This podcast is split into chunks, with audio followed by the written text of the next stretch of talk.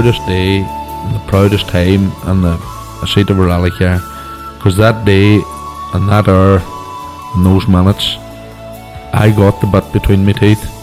You know, I really stood up and was counted and said, "This is not getting away." I remember when we pulled on our helmets, and, and, and Donald says to me, "What are we doing?" I said, "We're going for gold, Barrett." That's all we said. I can still picture that run. That was just the best, best run ever.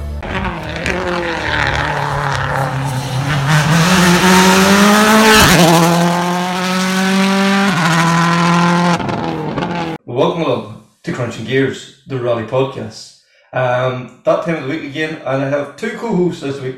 Uh, Conor Edwards, you're welcome as always, and Luke Barry, you're very welcome back.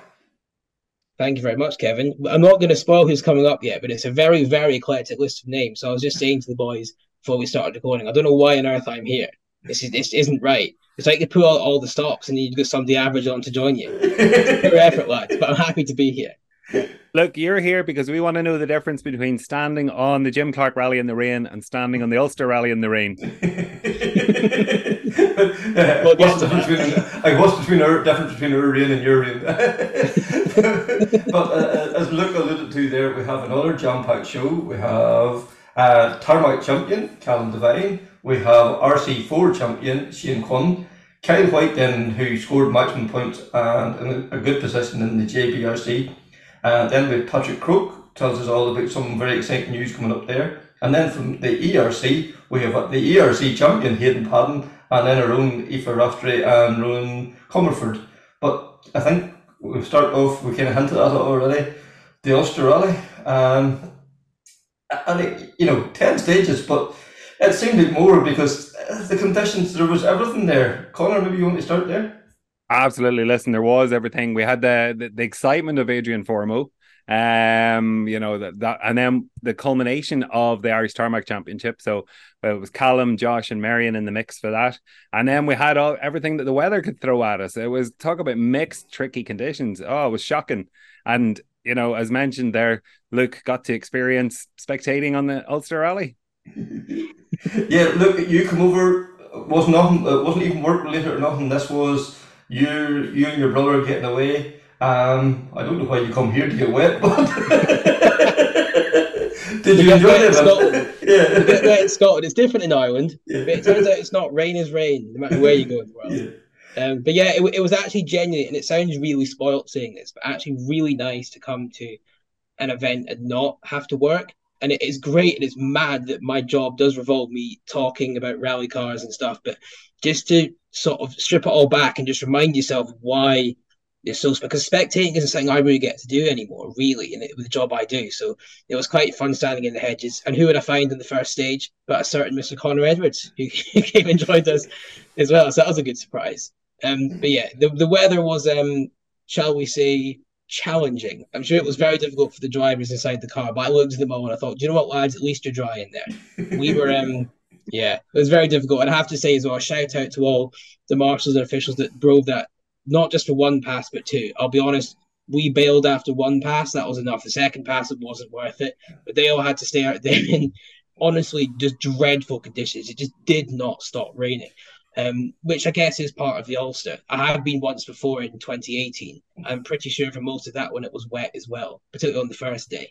Um, so maybe a Friday curse for me in Ulster rallies. Um, yeah, it was great to be out there and seeing, as you say, Adrian Fourmaux coming over there. I love it when we see and in fairness, we've seen it in the British Championship this year. I love it when we have a proper, genuine international works rally driver in a national event, and you get to see where they stack up. It just lifts the buzz a little bit more. I guess in a way, it's a shame that the championship situation was where it was, in that I think Callum he didn't really need to push very hard. The rest of them, obviously, Mary ended up going out quite early. Josh wasn't quite at his best, so we didn't necessarily get the true sort of judgment of where Adrian is compared to the top Irish pace um, which would have been great to see. But I'm sure at some point in future we'll have something similar. For sure, for sure. You know, Callum, you know, in a couple of the fastest times on Friday evening, got the you know the the the lead down to seven seconds or something. But you know, come Saturday morning, it was get the sensible head on again. We need to drive the championship in mind. You know, just and you know, I spoke to him earlier. It's coming back that wee fraction. If rally drivers it goes against the grain, and it, it, it, just must be like alien to them to do it like that. There, like they want to go flat out, they want to go fast, and like Fourmaux had the shackles off, he was there to you know get points for the BRC, but it was more of a short window for M Sport, and he was given the go ahead to go for it. Look, maybe take up that. Yeah, it's an interesting dynamic because you're right.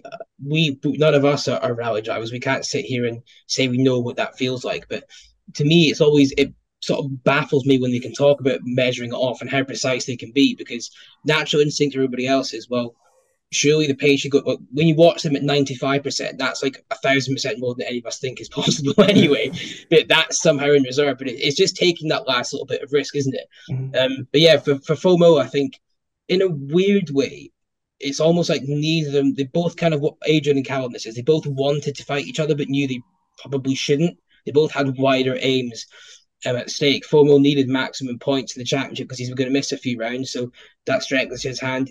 M Sport also wanted to prove the car over here, which they've been doing all throughout Britain. But as we know, the VS is not the most popular car in Ireland anymore. So I think it was a very important event for them, as you said, Kevin, to to showcase what the car's got. So he knew he couldn't bin it because that's no use for anybody. But he couldn't go too or back off too much, then the car doesn't look competitive. So that must have been a, a sort of strange psyche for him as well. But for Callum, yeah, I think, and I forget probably the impact of Meirion going out on the first or the second stage as well. Mm. It sort of made the job even simpler for him. He knew that he didn't obviously he ended up being the top scorer anyway, but that he could do a lot less than that and still get away with it. So as tempting as it must have been to, to try and fight Fourmaux and see what he's got, he knew and he's sensible enough to know that that wasn't going to gain him anything. What he needed was that championship title, which I think it's fair to say, given the form he's had, particularly sort of after the first couple of rounds, he's been unstoppable, hasn't he? So I think it's very well deserved. For sure, for sure. And like Conor, like even for the likes of you know Cathan McCourt, you know Desi Henry, these guys to get their chance to shine against Fourmaux. Like you know the, the memes going round now with Cathan, you know like Adrian Hu, you know like it, is hilarious, you know, and it's just you know, the buzz that them guys were getting out of following and from O's wheel tracks and, you know, getting to compare themselves against the, the best. Oh, absolutely. Listen, Cathan's now our um, thug life star. um, just, uh, you know, typical Irish, you know, bit of crack at the end of the, the, the stage. It was good to hear from him. Um, look, it's just amazing, you know, to get the opportunities, and they aren't that they don't come that often to to benchmark and see what the other guys do. And and again, you know, the one thing I think about when I think back to the Ulster Rally is Callum making the, you know, the, the remark that he was giggling to himself when he saw the cuts that Fourmaux was taking. You know, we don't do big cuts here. It's not in the psyche for Irish Rally. And so when we do get the stars, yeah, it's a bit mental to see how they perform, what they do differently, uh, and you know, you could only imagine then if if you know if our, local competitors started following suit, you know, they could they could certainly be shaving more seconds off the stages.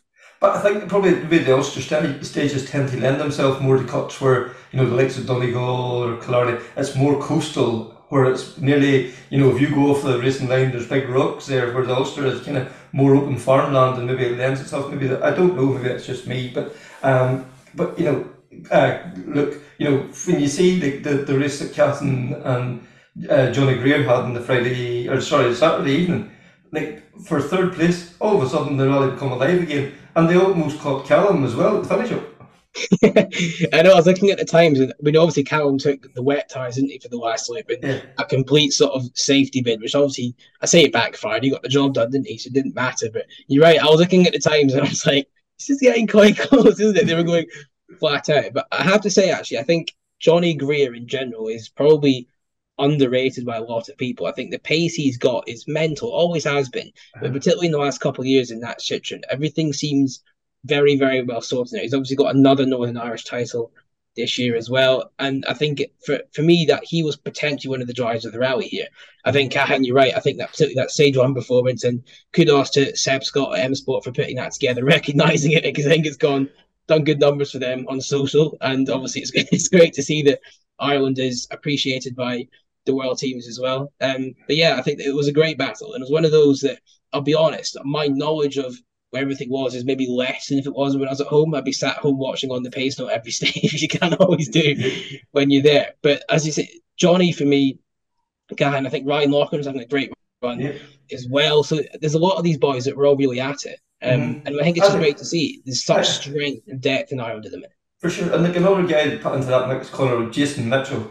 You know, Jason was very, you know, down downhearted there at the start of the year, but he's turned the season round. You know, you know, you know, matching and matching the guys. You know, the, that kind of fourth, fifth place, and I think he came away with fifth at the finish up, and you know, and then putting, you know, taking the car off the rump basically and getting it into gravel stake and down the road to do the Cork Forestry the next day. Like that's serious commitment from you know a privateer. Listen, phenomenal commitment. Uh, You're right. Look, beginning of the year didn't start off the best for him, but he really has pulled that round. But even to set the times he was setting, knowing that he was going to be competing the next day and needed to keep the car, you know, in in in, in full condition to to do that. Like again, you know, he left it all out there pretty much on the stages. That's for sure. That is for sure. But I think enough of us talking for now. Anyway, uh, we'll hear from Callum Devine to start with. Callum Devine, 2023 Tournament champion. It's a, f- a few days later now, but I would say it still has a nice ring to it. Hi, Kevin. That uh, yeah, nice ring to it. So it is uh, definitely, definitely is. It's uh, probably just hasn't just sunk in just yet, but no, it's it's that's pretty special to get that one now. To be honest. Yeah, because like you know, at the start of the year, it's probably fair to say, you know, in Galway, you, you weren't where you wanted to be, like, and the head going down a bit. But the way you picked yourself up, and yourself and Noel as well too, you know, you've turned the whole season around, and it's been so good. Like, I think you know, from the, the circuit onwards, it's been almost a dream season. But, uh, but as you said, it, it has, and uh, Galway and West Cork, we, we really did struggle. Um, a couple of things probably, and, and it just wasn't clicking for us. It was obviously bits of setup and bits and pieces, and obviously then rally's been so wet, it, it really hampered us and stuff. But yeah, look, we thought we were pushing hard. to get just shows the pace the guys were going at the start of the year, and then yeah, I kind of once we got them two events done, I kind of realised this these would actually have to be our drop scores in the championship, going by what like Josh did the year before. Um, and yeah, look, we, we needed to make something work when it come to the circuit, and yeah, thankfully we got to the bottom some of wee things, and hey, it, it all started to click then, you know, and we uh, yeah pushed on as you say, it turned into a bit of a dream season. Then after that, Yeah, and like, um, you, you've never made any bones about the fact that Donegal is the one, you know, that's the, the pinnacle for you, that's the one that you want the trophy on your mantelpiece. And, you know, to get that, we've seen how much it meant to you, like, you know, with Killian and on, you know, the on the limit guys and all the way they covered it. Like, it was, it was surreal, the outpouring of emotion, and like, it just seemed to hit you in like a, like a tidal wave on the, at the end of Fala there on Sunday evening. I did. I did a bit unexpected on my own stuff. Um, yeah, thankfully there at the end of Ulster now, I definitely didn't, I didn't, didn't that outbreak, so I did thankfully. But no, I, as I say, Donegal's the one. I've been going there since I was away in, and it's it's the one everybody wants. It's it's it's it's the jewel of, of Irish rallying, and yeah, um, probably uh, it was a bit to do with the year before.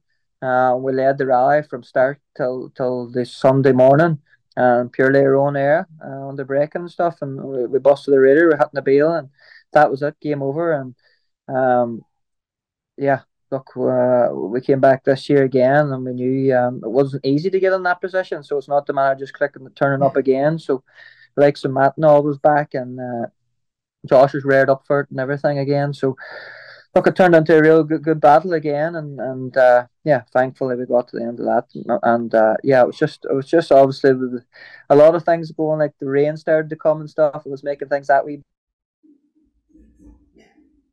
hard, but then but and Fanad, hey, it was just uh, yeah, it was just uh, it's just as you said, it's a bit of dream come true for me to be honest, and uh, yeah, probably lifted a bit of pressure off my shoulders too, probably that I put on myself, probably. Uh, but no, it was definitely a big one there. That's for sure. That's for sure. And then going into the Ulster, you know, you had the championship in your hands, but you know, the, a slip or you know, a spin or a puncture could have robbed you of it. Like, you know, do you change your mindset going into an event like that? Do you think I need to drive down the middle of the road here. I need to keep this keep this ship on on an even keel, or is it still? Uh, I want to see where I'm at. Yeah, I was. Look, I, I knew I knew obviously that, that it wasn't going to be an all out push. I know a lot of hype was obviously with Adrian coming over from the British Championship would have been great to obviously race him and stuff, but I, knew, I knew going there at the start that um, we're in a completely different battle here this weekend, and obviously the likes the classic Ulster stages, they're, they're not simple stages. They're usually plenty of places to catch out, and sure, it turned on that way. There was torrential rain on on Friday night, what was probably would have stopped any stage and, and, and most of the rallies in the country, but hey, it, it went on and um, yeah, we, we had to, we had to just get the head down and try and just manage to get through it. So there's so many places we could catch you out. So no, our, our aim was trying to get through it and just watch everything. And to be honest, it wasn't very enjoyable rally for me, and in some ways because um, it's just not the way I like to drive. Obviously, it hasn't been the way I've been driving all year. Um, like obviously, once we got to the circuit, we knew you had to push, and everything had to be pushing. The battles have always been so so tight. Um, but like it also just a different frame of mind, and yeah, it was it was it was weird because you know your head your head's just not really in the okay go for it go for it mode. It's more like uh, what could be around this corner, just watch, just break that wee bit earlier, just go on this t- softest option on the tires, like we. Mm-hmm. Right down to the final end, we went in full wets on the, the last loop and everything. You know, just nearly overthinking things that much. We've been safe. Um, and, and, we really like it was bone dry, and we really nearly got popped by Johnny in the end. But look, we we, we, we, we were not really uh, we let them at it. Like we just we just kept the head down, and that was it. Like and uh, yeah, yeah, it was. I, I remember like listening to Josh last year and him saying it, it was probably the, the hardest, most unenjoyable rally he'd ever driven the Ulster because it had to kind of you know he went around and got his fourth place finish. And like for you know it's the same as yourself. It's that natural aggression. You want to drive hard. You want to be finding that last tenth. To to try and pull back from that it's almost unnatural.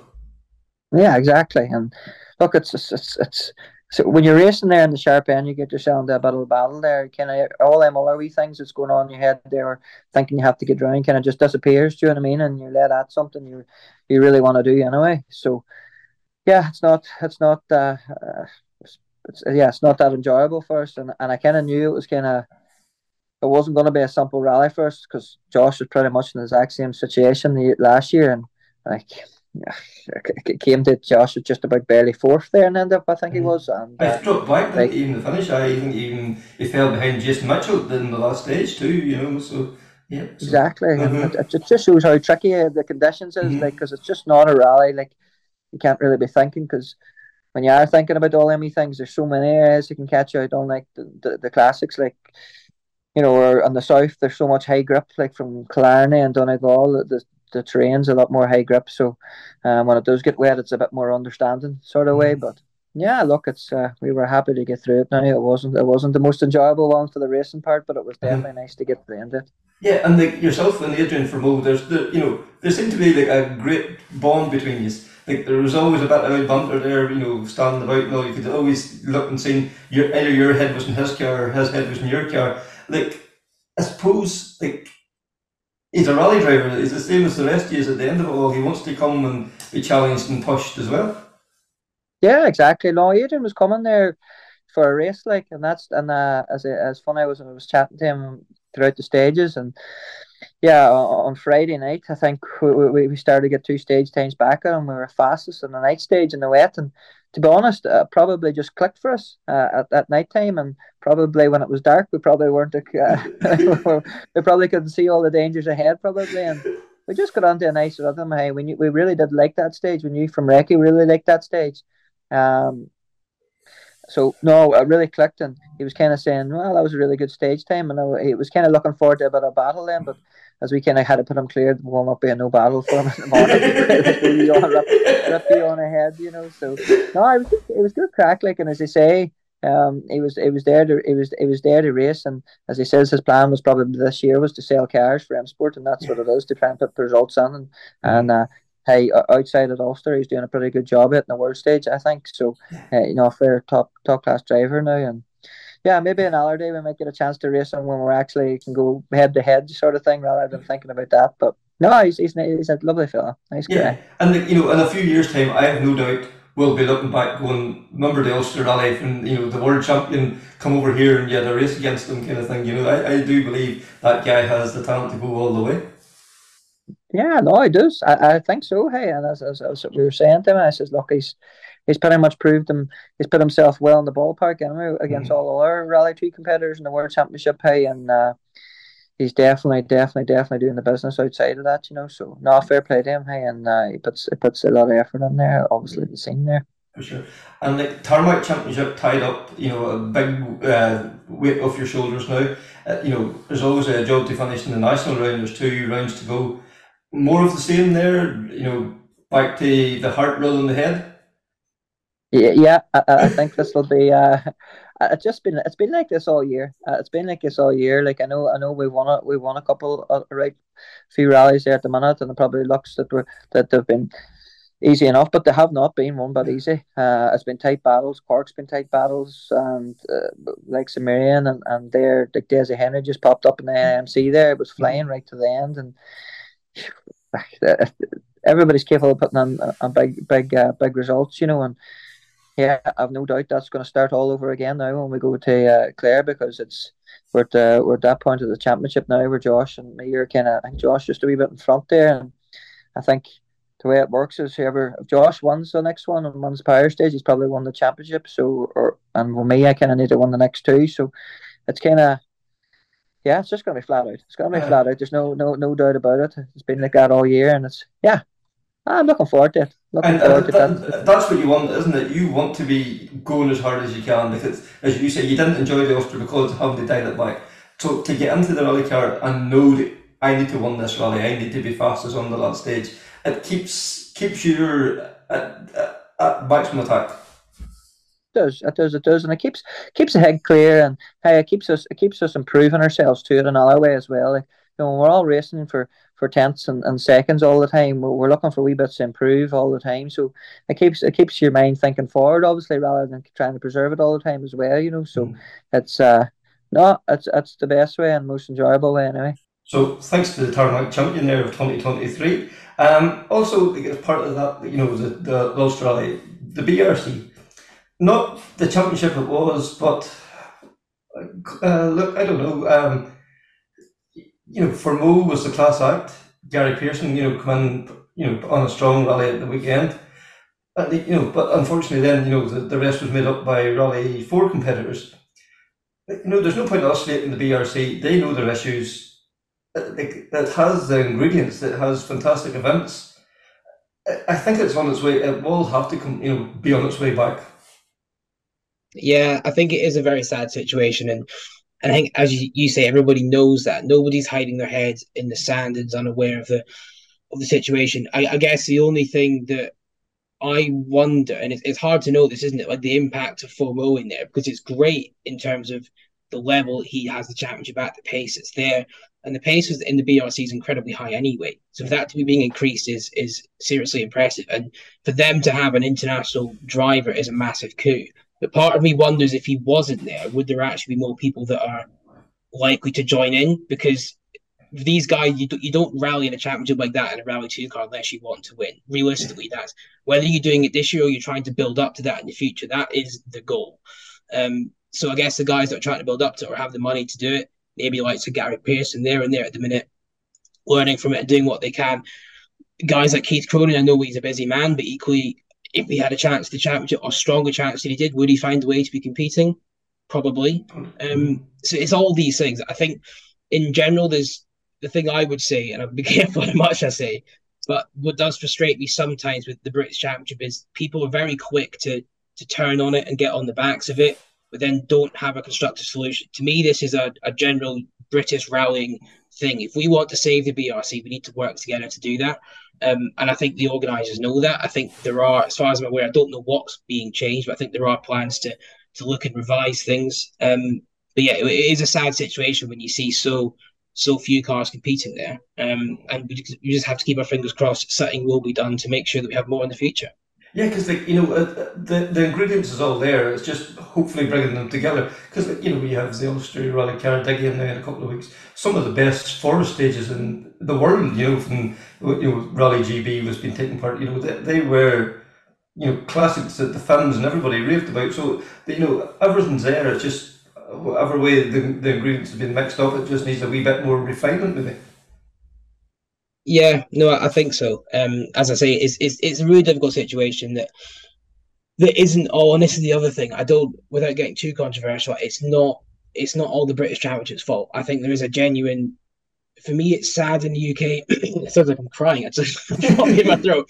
For me, it's sad that essentially the most exciting event is the Roger Albert Clark, which is an amazing event. Don't get me wrong, five days of mega action, but that's a car, an event for historic cars. The modern rallying scene in the UK, and it's been a gradual thing for years, and the lack of rally GB just doesn't help. But we're in a bit of a, a rut at the minute. Um, and there are there are the cars out there, there are the events out there. As you say, it's just like the jigsaw pieces haven't quite been put together yet. Um, and I guess one of those we'll have to try and figure out as the years go on. But um, either way, it was it was still nice. And you've spoken to one of the juniors as well. I think the junior pace and the battles in there will I can attest to it, having driven against one. These guys are really, really properly quick, um, genuinely properly quick, and that's always been the strength of New Look BRC is the pace in the juniors. These guys, we've seen it. William Creighton's in a brilliant position in JWRC now.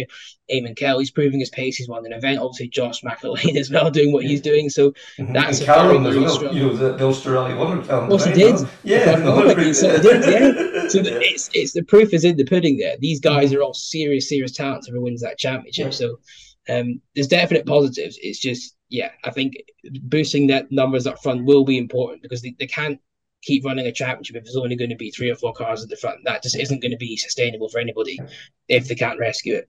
For sure, for sure. And the, uh, Conor, closer to home, you know, the, the, the weekend there, the Ulster Rally was the final round of the Rally Fours. And the, their championship, Shane Quinn came out on top. But that championship was going from strength to strength. You know, there were some rounds of it, there was 10, 12 entries. And the, then guys are fighting over fractions of a second. No, it is, and it's so well supported, and we're seeing more cars appearing to from manufacturers as well. Like there really is some serious talent and some serious money going into that, mm-hmm. and uh, you know it's getting healthier uh, all the time, and it's growing all the time, and you know we're seeing it even from our own, you know, um, the MI Academy, which we can't praise enough, but even the work that's going on there and encouraging the guys to get into the, the Rally Fours yeah, for sure, that's for sure. But anyway, without further ado, I think uh, we'll catch up with uh, Kyle White, the, who done who won the BR, JBRC at the weekend. But first, we'll hear from the new uh, RC4 Tarmac champion, Shane Quinn. I like that ring, yeah, that, that was good. I think it's been quite the year for you. Um, you know, like you're not long started rallying, but you got a lot of seat time and built your experience this year. And consistency, I say, was the key to the year. Yeah, definitely. Consistency was key to the year. Uh, like we started off in Galway and we weren't just happy in the car, just didn't feel right first. But we did work on setup in between rallies, tested for a bit, and went to Midlands then at West Cork. And straight away, then the car felt so comfortable that we were able to push and have get results and have good rallies. And all year, then it was a case of getting to the end of rallies, not essentially pushing fell out in the first stage and uh, but getting getting to the end of rallies and getting results and getting points on the board. And consistency really played in our hands this year through from Galway the whole way to Ulster. Uh, we retired from Killarney and Cork 20. Uh, the gearbox went twice on us. We went to Killarney and went to Cork, but uh, we still managed to uh, do fairly well with points. So happy to come come out of the year with the title under our belts. Mm-hmm. And the, the you know the RC four category it's been probably a wee bit under the radar, but it's been incredibly well supported as the years went on. Like, there's some rounds like Killarney, I think there was twelve starters. Donegal, I think you know nine, ten or something like that. There wasn't it. So like it's when you get to the end of the stage and you've set a top five time, you've won hard. Yeah, definitely. The pace in the Rally Four class all year in the national and international championship has been unbelievable the, the boys are pushing fierce hard, and it's great because everyone's pushing pushing each other on to become better drivers, and there's no there's no time to go slow at all. You have to push from the start of rallies and be consistent and push as hard as you can to try and get the result at the end. And there, as you said, there's 10 or 12 drivers there at every rally so far this year that, that can come away with a stage win or win the class in the rally. Mm-hmm. And like, do you, do you feel that you know you're benefiting from that? That you are you getting, as you say, pushed on with that?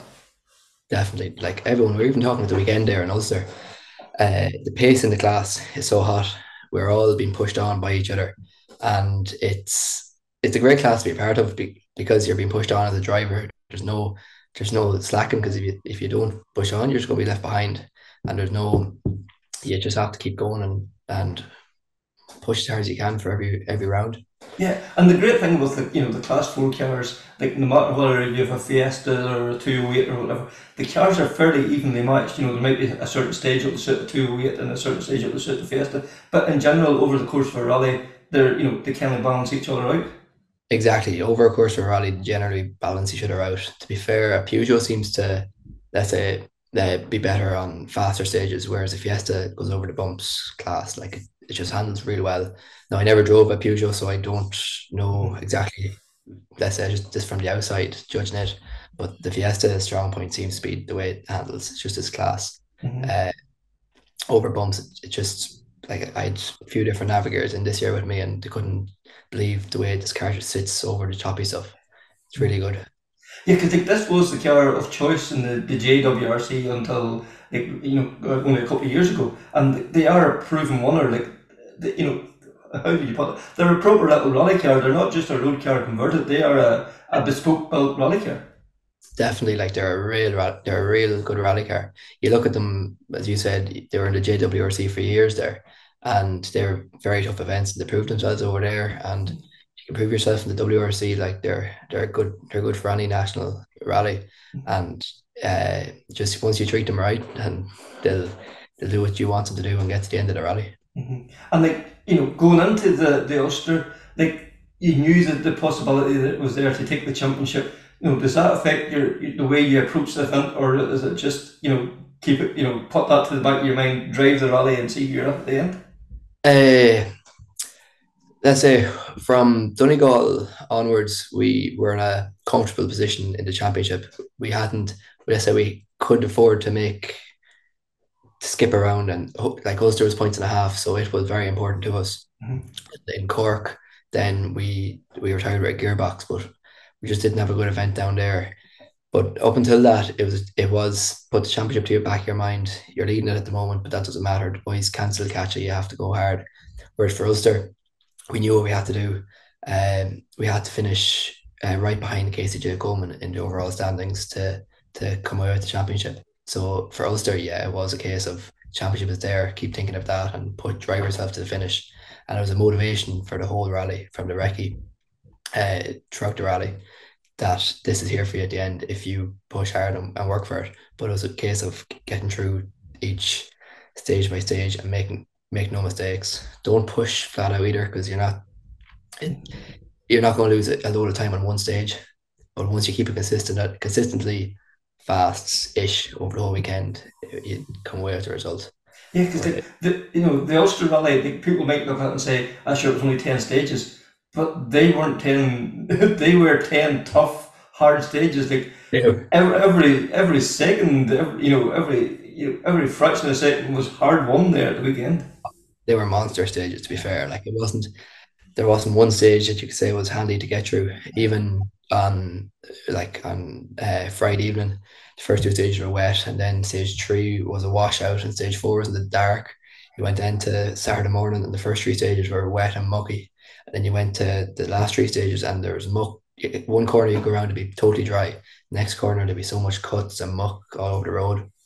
And from the boys in your five driving ahead of you, they'd be taking cuts for the whole car be off the road. And because all the muck is dropped, brought out onto the road, you have to follow them. You have no choice. Mm-hmm. And you're, you're, committing to it. And it's it's uh, it's good to be able to see that as well from what they're doing mm-hmm. and learn a bit as well. But uh, not the, the, the conditions were really tough at the weekend. It was mm-hmm. not easy at all.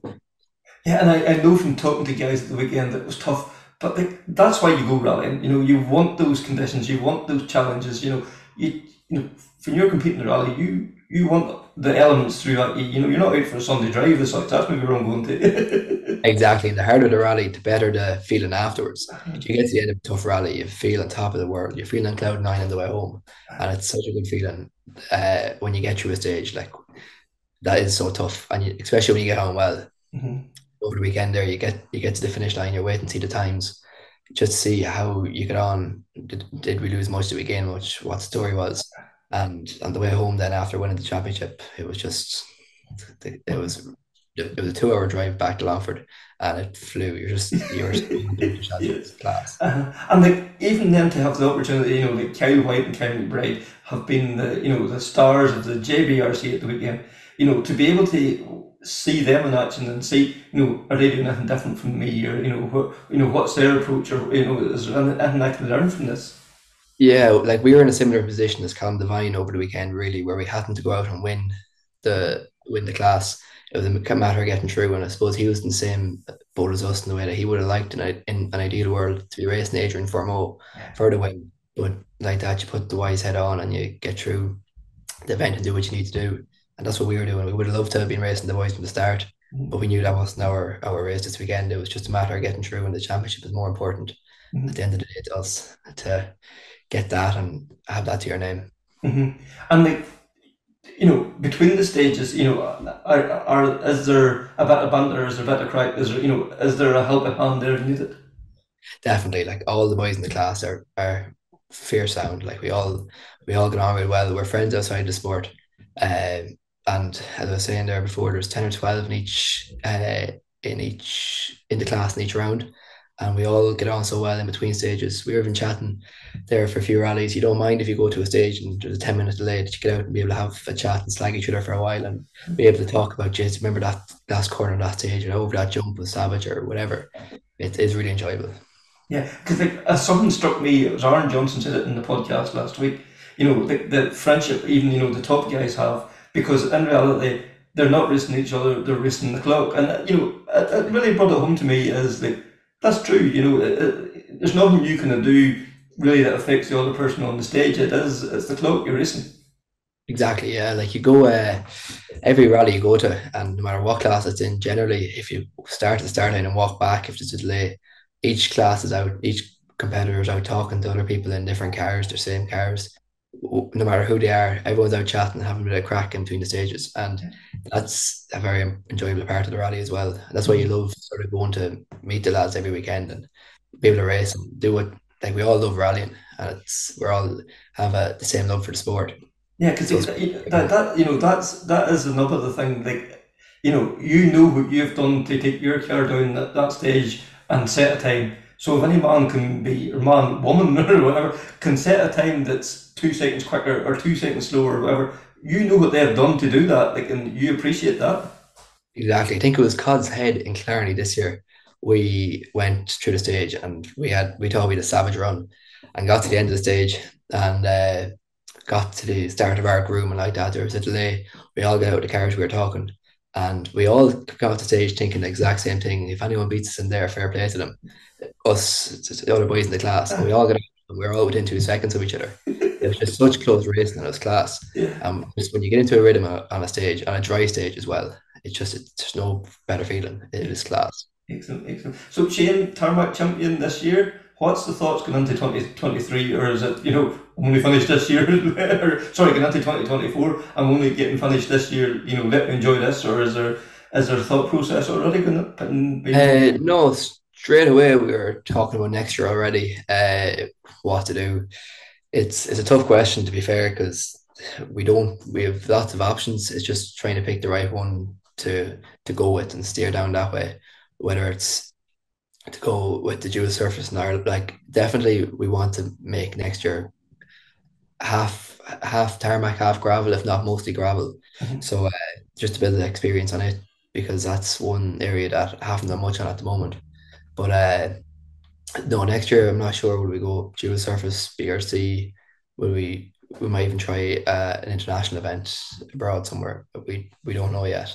We're talking about uh, putting in inquiries here and there, just trying to get a budget together and get sponsored on board to try and help us achieve what we want to do. Yeah, and like you know, you just touched on their sponsors. Like sponsorship is vital in rallying, and like you have a strong team there behind you. That, as I said, I want to be, give them a wee shout out.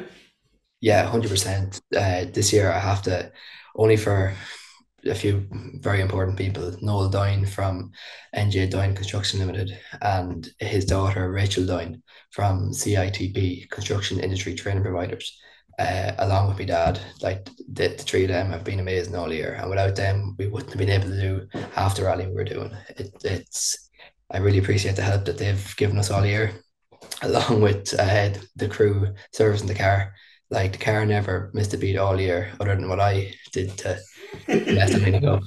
Uh, like all the, all the crew at NPL and RLA uh, Autosport, they were amazing all year, and like that we've great we have great crack with them, and uh, to do their job and they do it excellently. Real professional uh, outfit, and it's 100% run. It's very good. And uh, also have to thank all the navigators who sat with me out throughout the year as well. Uh, Stephen Joyce sat with me for uh, Killarney and Cork.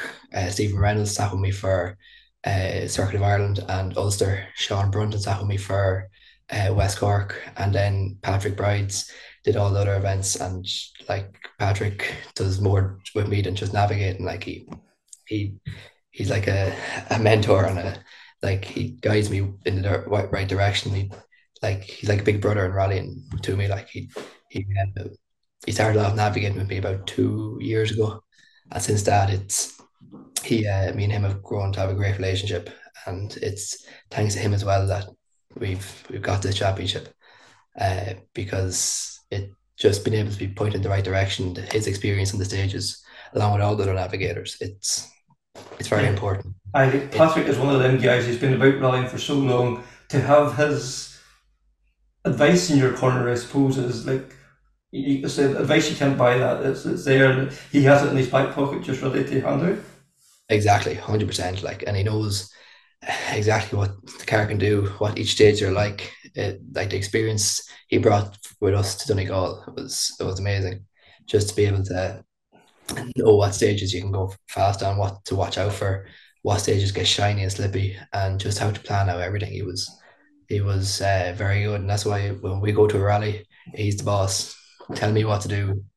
He, he's he's the reins, and I do what he tells me.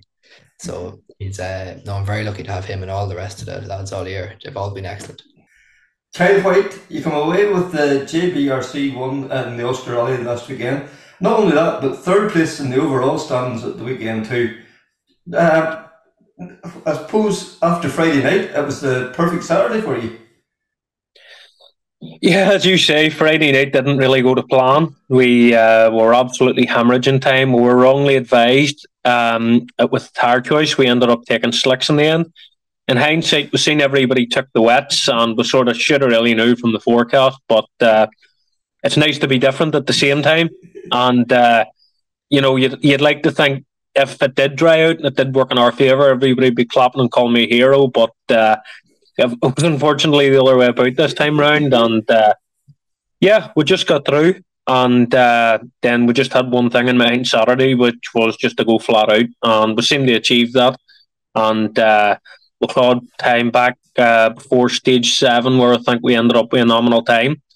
It's uh, one of them things you can go with you or against you. Unfortunately, the majority of the times went against me.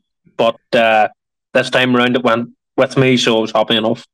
yeah, it's nice to get the of the green. As, as you say, there's been times in the past that things seem to nearly fall against you rather than fall for you. So it's nice sometimes that that happens the other way around. Yeah, that's it. Yeah, well, it was actually this rally coming up, rally uh, Cardigan Bay, Ceredigion, whatever it's called, um, went against us when we were rallying against Eamon, Eamon Kelly.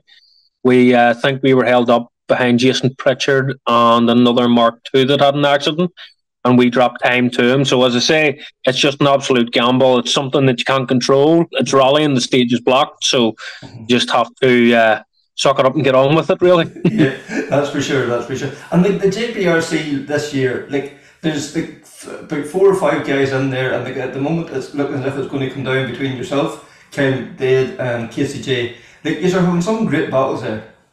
Yeah, there's some great battles. Obviously, the pace everybody's on is absolutely crazy.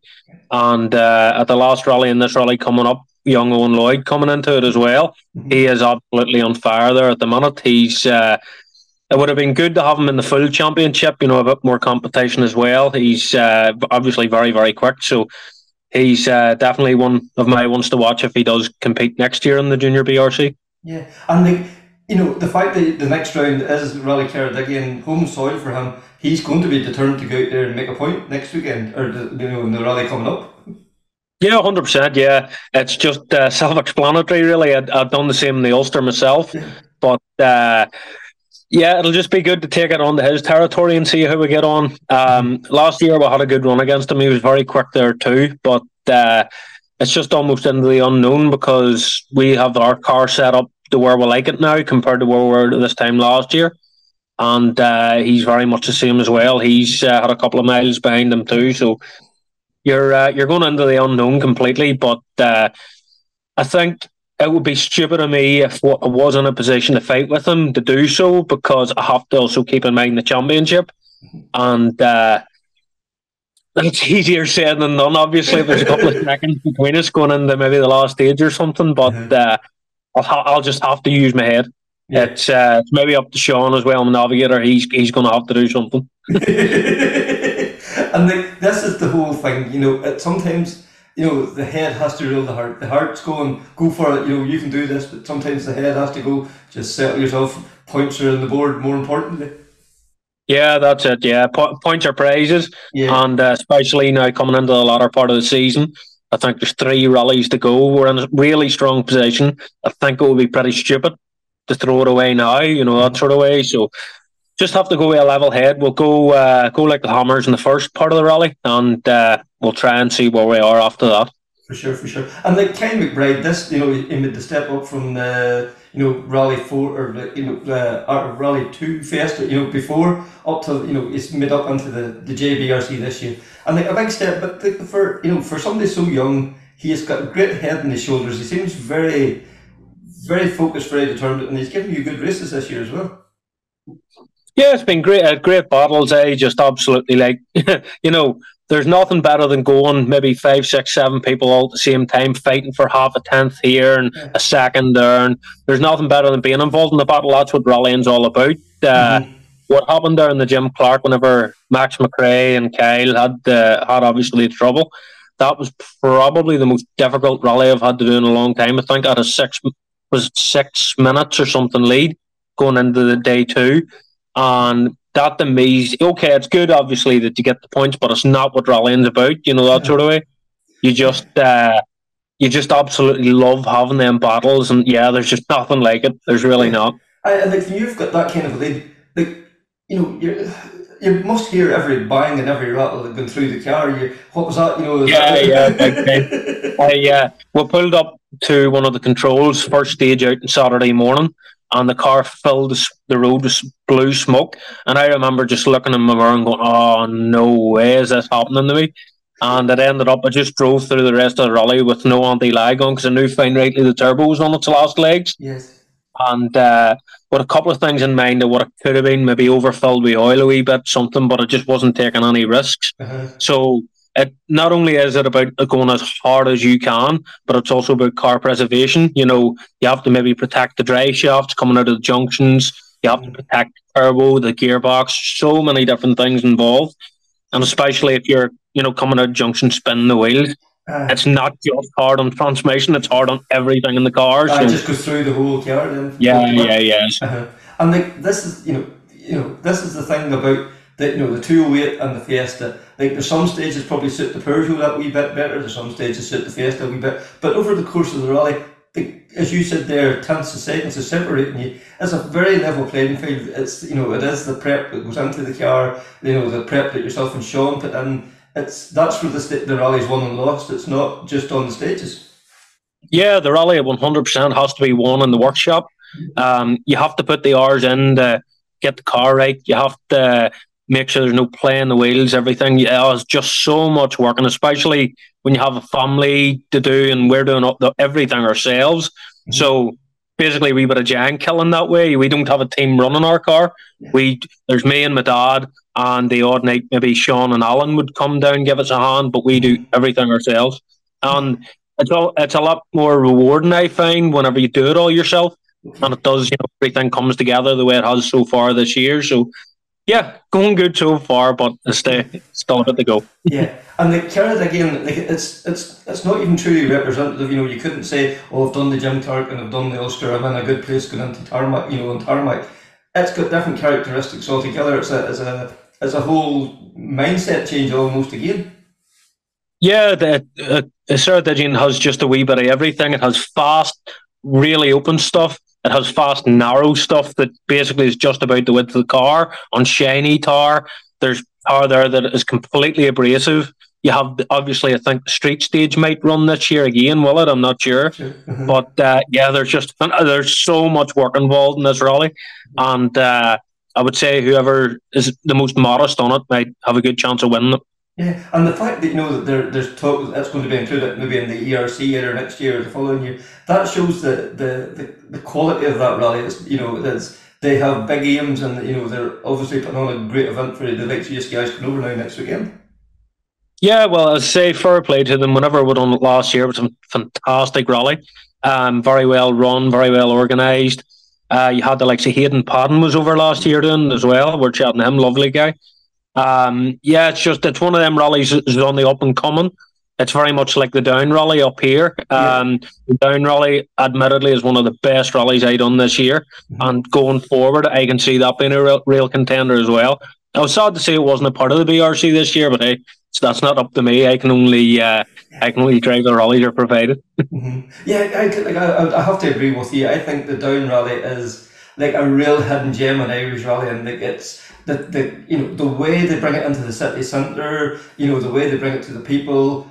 Even the stages are like some of the best in the country. I, I, yeah, I would totally agree with you in the down Valley, and even the organisers, the, the, the approach they take, the friendliness of them. I, I just think it's a it's a no brainer to it needs to.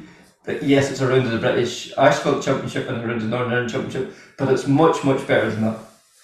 Yeah, well, it's even guys in the past, guys in the present have just you know any time they've done rallies or the stages that the rally run, they've just said they're the best stages they've ever done. Even like Kajetanowicz, Bertie Fisher, Craig Breen, all the big names have Yeah. always said the stages like Hamilton's Folly, Buck's Head, even I think Lockheed was a part of it not so long ago there. Uh, they're just stages that are absolutely unrivaled in the whole of Ireland. It's just oh I can't, I can't, I can't explain to you what I run over Hamilton's Folly. Like, I really can can't. I can only imagine. And then you know, like you mentioned earlier, Sean coming down and helping out. Like Sean isn't just a co-driver; he's your buddy, he's your mechanic, he's your co-driver. He's everything rolled into one. Like he's some man for one man, or Sean. Yeah, he's a, he's a, what a, I have a Swiss Army knife in there, but I have a Swiss Army Sean as well. he got everything rolled into one, so he's uh, no, he's a good lad. He's obviously a big help and stuff with the car whenever we need it.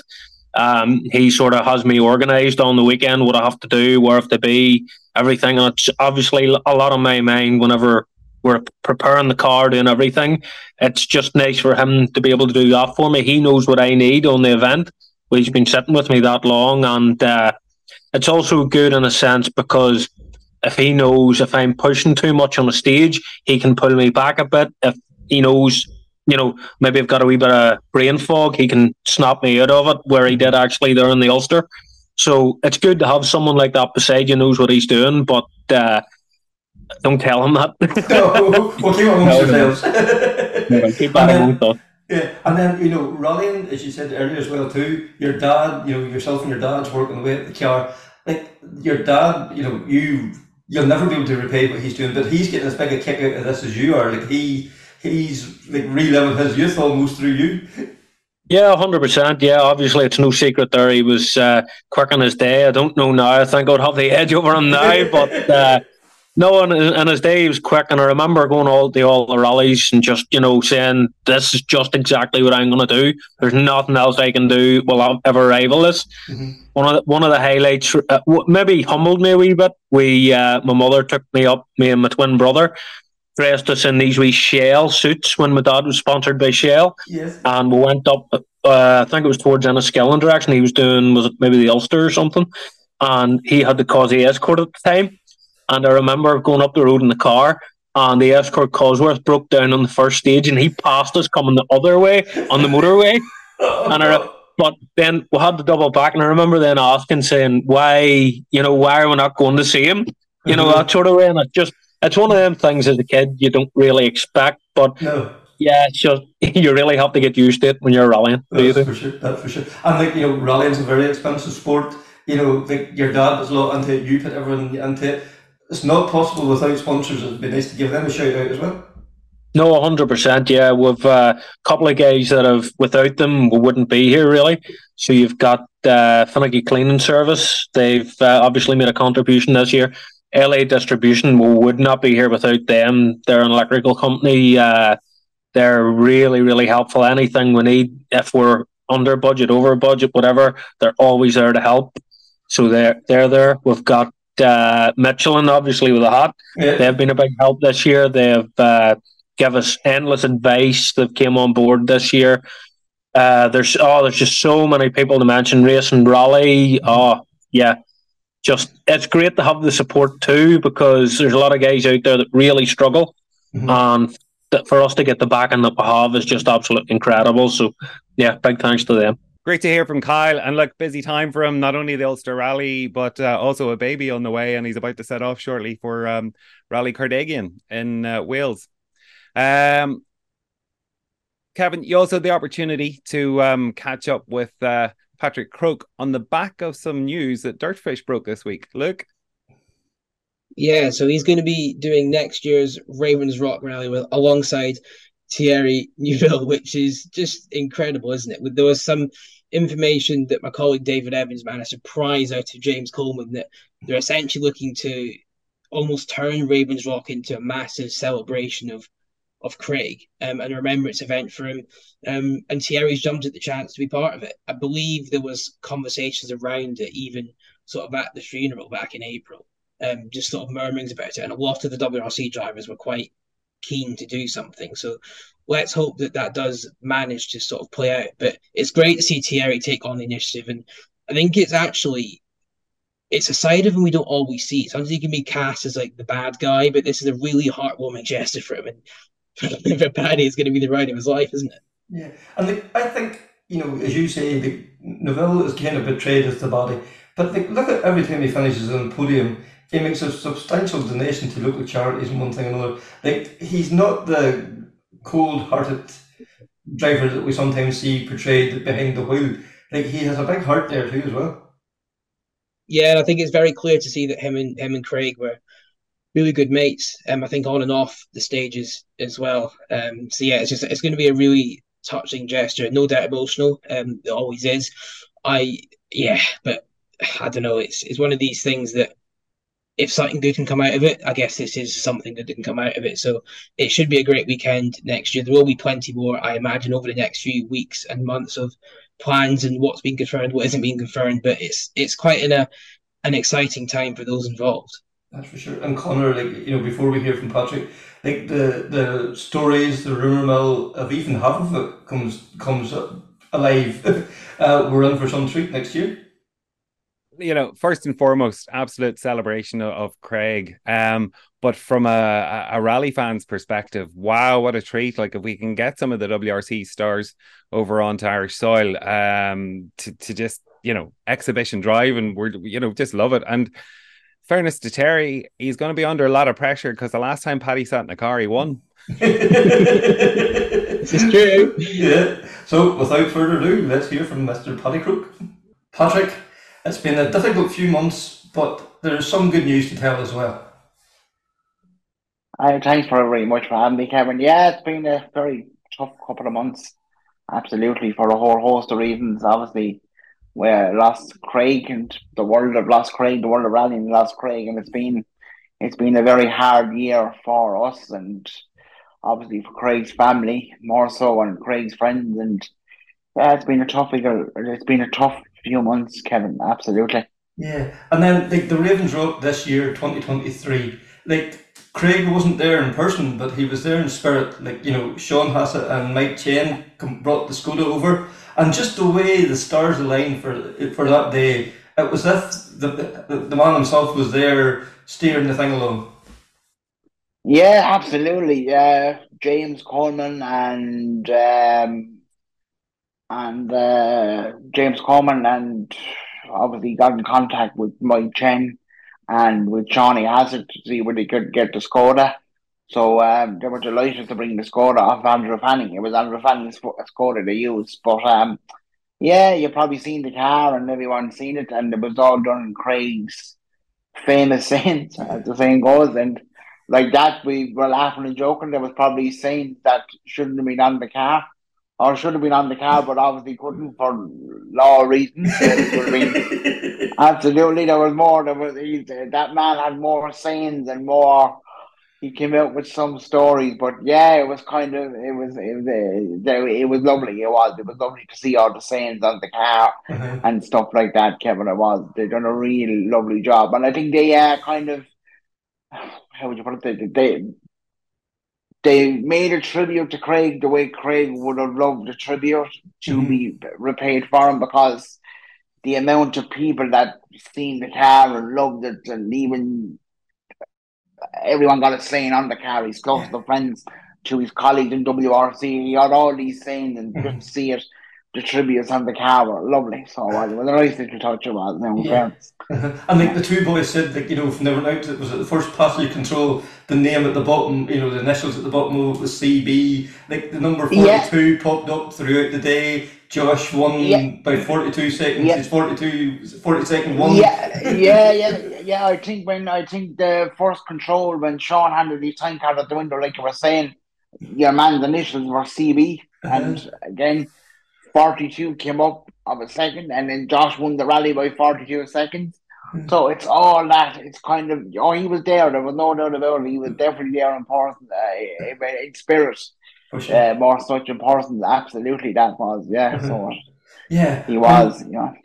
And like you know, we seen the outpouring of grief at the time of his death, and like the WRC drivers were, you know, the way they come together. You know, even you know they come over for the funeral, but then even you know the week later in at the event, you know, Craig was with them, each and every one of them, and they want to come to Ireland next year now and pay tribute to the great man he was. Yeah, yeah, absolutely. Just touching on his funeral, like I like even the amount of drivers that actually took it off their own accord and got on the airplanes and came over, and obviously it was the week of Croatia, so like any WRC event, them boys would be gearing up, doing recce and getting their last bit of testing done, obviously uh, before the event. But no, they made the trip over, and it was so so lovely to see him. And even for the month's mine, a lot of them came over as well. And getting back to Croatia, like you'll never see it. I, I, as long as I'm following rallying Kevin, which is a very long time, I don't think I've ever seen a livery of a car change. Yeah. In the circumstances, like they re totally revived Mhm. the color scheme with the tricolour and with Craig and stuff, which was absolutely lovely. And even to see the likes of Ford and Toyota putting their little symbols on it also was a lovely. It was a lovely thing. So it was absolutely emotional to see it, but the way that the WRC uh, guys got behind it was nothing but fantastic. The car, the car looked very, very well. I for sure, for sure. And, the, and then, you know, because the Irish contingent out there, you know, they got swept up in this, you know, as well too. Like, the number of the crews that happened to be out there that weekend, and like to see them all standing around Craig's, or you know, the car as well too. Like, you know, it would have brought a tear to a stone. Yeah, it was Kevin. It was. It was like it was. It was very emotional to watch it. Like the amount of Irish people that even travelled. Like obviously there was a lot of people booked to travel to Croatia when Craig was doing it, but obviously the crash happened and he lost his life. But the amount of people that travelled, even to how would you say, even fly the flag, even more so Yeah. on the event. Like it, was like it was phenomenal. Like there was one bit of the in car. I don't know was it. Thierry came down to a square right and like he came around the corner and there was just a sea of Irish flags. And it was like, like you, you knew exactly what he meant to the Irish people. And not even that it's like To the world. throughout the world. Yeah. to the exactly. You know you have it Kevin. To the world. It wasn't even in Ireland. Like it's the amount of people that respected him from from the smallest guy up to the top level. He was just renowned through the world. He was Mhm. absolutely a fantastic guy, and we lost one of the best. That's for sure. Absolutely, yeah, That's for sure. absolutely, yeah, yeah. But that's uh, in saying that, the Irish people really, really got behind him. The whole lot in Croatia and even the WRC family, they really put the ball out of the park when they really gave him a good send off and a tr- fitting tribute to such an amazing person. That is for Absolutely, sure. That's for sure. And like you know, those drivers, you know, sometimes you know the next week they're moved on, they're on to a different story or whatever. But no, not with this. They want to come here to Ireland next year and pay tribute to the, to their friend, to their to their guy. Exactly, yeah. And, I, and how that came about, you probably move on there. How that came about, we were all at Craig's wake, and uh, Thierry Neuville was there, and Esapekka Lappi was there, and uh, Martin Reed Agger, and they went in to pay tribute to obviously uh, Jackie and Ray. And uh, I think it was Thierry that was talking to James Coleman, and uh, James Coleman and everyone, uh, James Thierry Neuville and James Coleman said, "Look, wouldn't it be lovely for uh, to try and get some of the drivers then to come over and do a do a rally or some kind of thing for Craig?" Like that, everyone kind of said, "Yeah, look, you know, people would say stuff at a funeral," Yeah. and we were thinking, "Okay, look, if it happens, it happens." Yeah. But I think it actually took off, as in a lot of people. When they heard it, they said, "Yes, it has to happen." And Yeah, make this happen. it's in- Yep. Uh-huh. Yep. yeah, it- it- like it is in full swing. It's very sad uh, because obviously Craig would have loved to see a round of the World Championship in Ireland, uh, in his home country, and to be competing in front of his home crowd on a World Championship event would have been the icing on the cake. Unfortunately, it didn't happen No. for a whole host of reasons. Mhm. But I think what they're going to do with some of the drivers coming over, he will absolutely love it. And to see the Rally One cars in Ireland, and maybe, just maybe, Kevin, who knows, we might see him back on a proper WRC event. But yeah, the event for Craig is it is going to happen. Mhm. Uh, the next couple of months there'll be a lot of planning and a lot of organisation coming and. Uh, James James Coleman and a few others have been to a lot of the teams, and a lot of the teams have said, "Yeah, we are coming." So it's a good thing because everyone wants to be there for the Yeah. event. So. Aye, for the for the celebration and such. And like Ah, Uh, and not only are they coming, there's going to be a very special co-driver be drafted in for the, for the event as well. I do, I do not know how how how it's going to happen, but uh, it is happening. It is happening. And again, Thierry came out over to me at Craig's uh, funeral. And he said, "Look, he said, I want to come to Ireland to do the rally, uh, and I want you to sit beside me." And getting like that again, Kevin. I said, "Yeah, yeah, no problem. As you would. Look, it's it people being nice, whatever, Mhm. and no."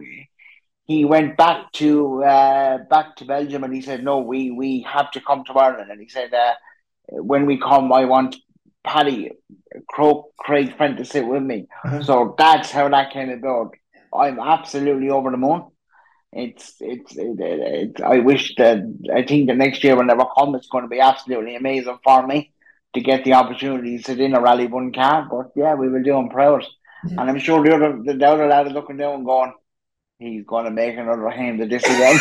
you know, you know, yeah, not again, not again. I could just see him up there now going, "Oh, not don't tell me this fella's going back out here again." You know, I- it is. Look, it is what it is. It's going to be. It's going to be. It's going to be pretty unique, Kevin. It is Yeah. going to be pretty unique. You know, to and like, we, we, we should mention like Terry Neuville is like one of those real good guys when it comes to in the WRC.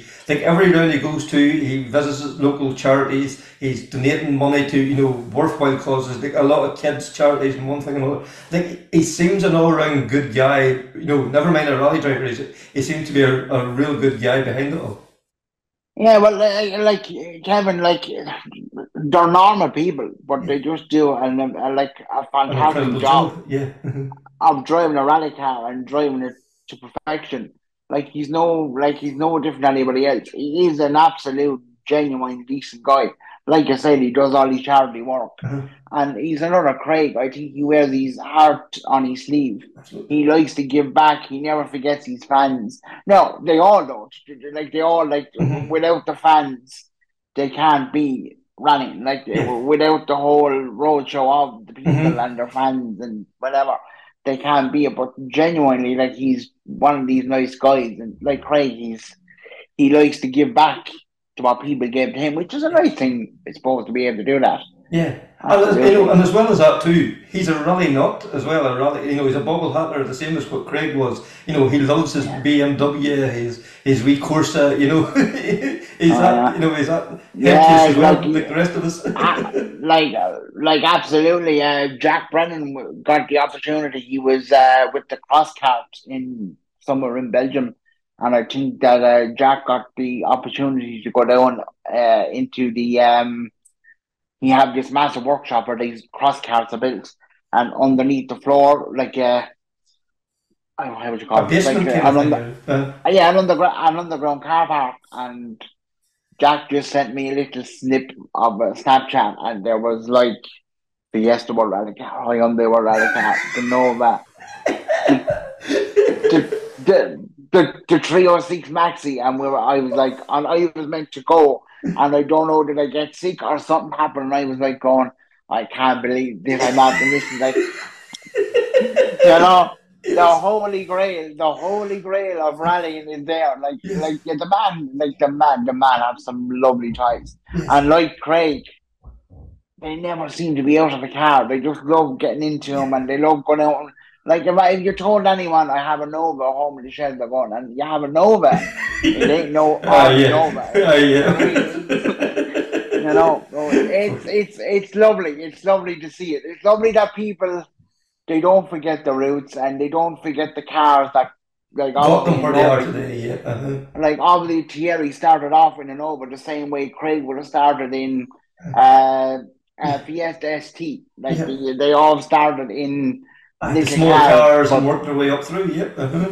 they built them they they've they've come up to the main rankings of Mhm. of the WRC cars or Rally One cars as they're called today, yeah. Yeah. Uh-huh. And like you know, this uh, event, uh, you know, it's still in the early stages of planning, but it's going to be something special. Like it's not going to be just the the normal run of the mill event.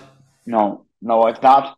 My phone this morning, since that went up, my phone has not stopped. The amount of people, and I, I, I was just looking back at it because I like uh, I keep an eye on the Dirtfish, Yes. and I know David and I know Colin, and on a fairly Uh-huh. regular basis, I'd be in contact with them, and we're just we're putting all this together, and things were going on behind the scenes, and like I was saying, geez, if this could happen, wouldn't it be brilliant? And it was going to happen, and like unfortunately, we had to bide our time and until the correct time to release something like this. But yeah, it most definitely will be a fantastic event. I hope that they can run five or maybe six good stages. I'm sure James and his crew will sit down and they will pick Mhm. six fast stages. Like we have some lovely roads. I don't know. Terry left me a comment on. Uh, he shared the story and he said, "Are you ready?" And I just texted back like something. Believe you me, you are going to fall in love with Irish tarmac. He will want to come back. Okay, they're, they're rally on the best tarmac in the world, but not like Craig Breen is even up there smiling, going, "That's my boy. There ain't no Irish tarmac. It's, we are renowned for it." Yes. you know, you know, you know. So yeah, it's it's all. It look like you said, it's in early stage. It's in the early stages of it, but I think that they have a good team around them, and I think that they have they have enough people there that they will make it a lovely event. And like I said, it'd be like more of a festival and a memorial thing to Craig. Yeah.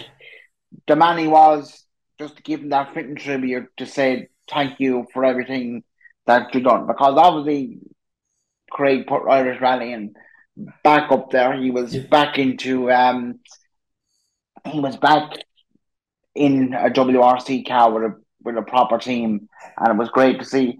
And it'd be great to see the likes of Jack Brennan and the likes of like Josh McErlean and all them boys coming. Yeah. Like they looked up to Craig, and it's lovely to see the boys are continuing on. And like I know that Josh was out in um, Rally's Lend the weekend, and you have Jack doing the forestry, and you have you have so many others. And the Ah. more modern thing is great. It's great for them. It's great Mhm. for them lads to get a run. And look, eh, like obviously they want to live up to where Craig was, and it's, Yeah. it's brilliant to see it. That kind of a thing able to Yeah, happen it- for him. It's It was, It's brilliant. it was Craig and Paul and Chris that you know has opened these doors, and these young guys coming up through with you know the MI Rally Academy. You know the doors Yeah. open, they're kicking it open, and they're they're here, and we're here to stay. Ah. Uh, like abs- absolutely, you only have to see Jack Brennan, Yeah. the way he's just so dedicated to it, Mhm. and he's doing and he's doing a fantastic job of it. And like that little trio, I'm actually sitting in with him now on Sunday. We're doing a, the uh, local rally sprint for the Carrigan Shore Motor Club, and it'll be like a bear in a washing machine. But I'm actually looking forward to sitting in. I know to see it because like it's a it's a lovely little car, and I'm just Yeah. looking to I'm, I'm I'm looking forward to sitting into it and Yeah, seeing what he's actually what he can do with it. Because anything like anything you see on him, he's always sideways in it. Ah. But to see that kind of, but again, the foundations of what the MI Academy is doing for rallying and bringing the youngsters up, like Jack and like Josh McClay, it's it's, it's fantastic to see. I think it's a brilliant idea. And when it was put together last year with John Coyne and uh, his crew, it was a fantastic idea. And let's hope they can really Yeah. And support it and, and the great going. thing is that Craig was there. Craig was supporting it. That you know that we've often talked, you know, to the, some of the guys, and Craig was always, Yeah. you know, you know, maybe speaking over to them in the, you know the service part or you know attending Yeah. events like the Junior One Thousand thing. He was full square behind. Exactly, that, you know, so- like like exactly. He put up his uh, he put up the ten grand money or whatever it was Yeah. to that. Like for any youngster sitting into a car that don't even have a driving license, Big winner prize that Craig Breen, If you like going back years ago, Colin McRae putting a prize up Yeah. for someone. Uh-huh. That is like that. Like they're trying to live up to Mhm. this name. Like Yeah. this is the They're idle. Uh-huh. what yeah, what I'm trying to say, he just he just set the bar on Irish rallying. Yeah. And I think that all the youngsters and it was great for him to do that for the J one thousand. For sure. To uh like like Thierry Neuville with his Mhm. thing with his uh, fundraising. It was lovely that Craig put it in. Now obviously he put it in and God love him, he lost his life soon after. I would presume that he would have been still loving just looking down on them all and uh, them on. I think it's a great class.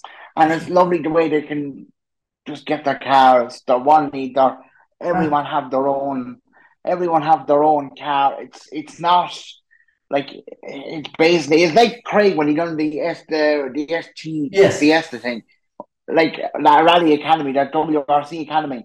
Everyone was given a car, an ECU, Mhm. and the man with the best talent One. There was Yeah. no Uh-huh. there was no tricks, there was no was smart no- pieces there of was no- kept that you put into yeah. the car or nothing. No. It was the the, the, the two was behind the no- wheel. no. Exactly, Kevin. There was no, there was no, exactly, Kevin. There was no, um, how would you put it? There was no politics. It was the whoever had the Mhm. balls yeah, came out on top. That's Mhm. exactly what this is. sure.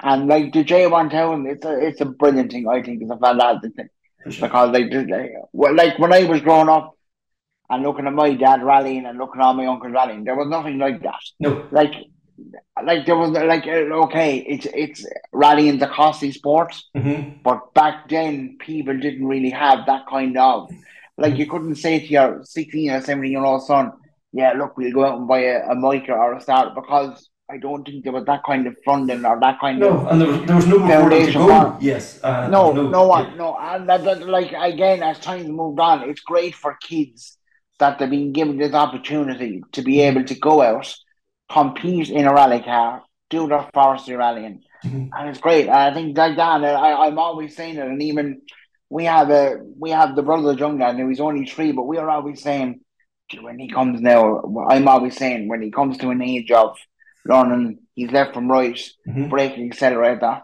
straight away, put him in, put him into a go kart. He has to be doing something because Yeah. he's just. I, I always say, if a child have a purpose in life, or even eh, like if you have a purpose in life, Kevin, Mhm. you'll always go. Like you have to have a purpose in life, and I think the the J one thousand thing for Irish for Irish motorsport is a great thing, and I think it will take off around in other countries as well. I would imagine. For sure, for sure. So you know, we're looking forward to next year. Like uh, we can't say too much at the moment because you know it's all still very much. But this is going to be you know, the MI Rally Academy is the envy of the world. This is going to be the envy of the world as well. This this celebration of, of Craig. It will. It will. It'll be like it'll be a lovely celebration. It will be a lovely celebration, and I hope. I hope.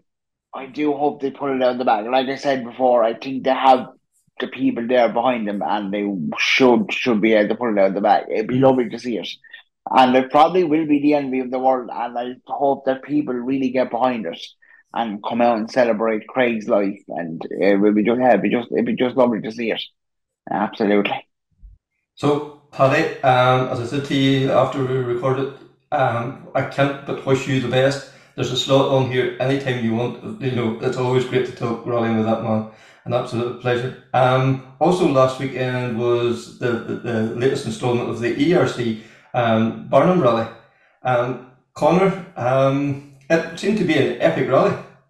Yeah, it certainly was. Massive crowds. Like I know myself from from going out to events in Europe, the Czech fans are just mental.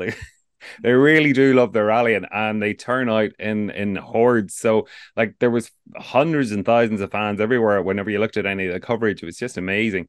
Uh, another, you know, hot rally uh, um, in the cars and, and and out there as well. So temperatures were pretty high, which, and it's a tough technical event as well. So pretty challenging for the crews, and you could see that from watching and following the rally. You know, the, a lot of the leading guys were all having issues, and um, what do you call it? This this could have been a decider, and it ended up being a deciding round for the ERC Championship with Hayden Paddon.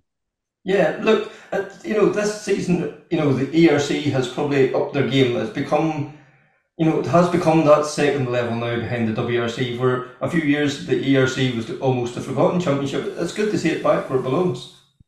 Yeah, I think obviously last year it was the change of promoter from Eurosport to WRC promoter, which at the time, I must be honest, I thought kind of strange. It was almost like they were monopolizing all the major rally championships, but I think it's really worked. The All Life product has particularly worked for ERC crews, and I think it almost took last year where the competition was tight, but it maybe didn't have the sort of high profile names that would get the more sort of casual rally fan really excited.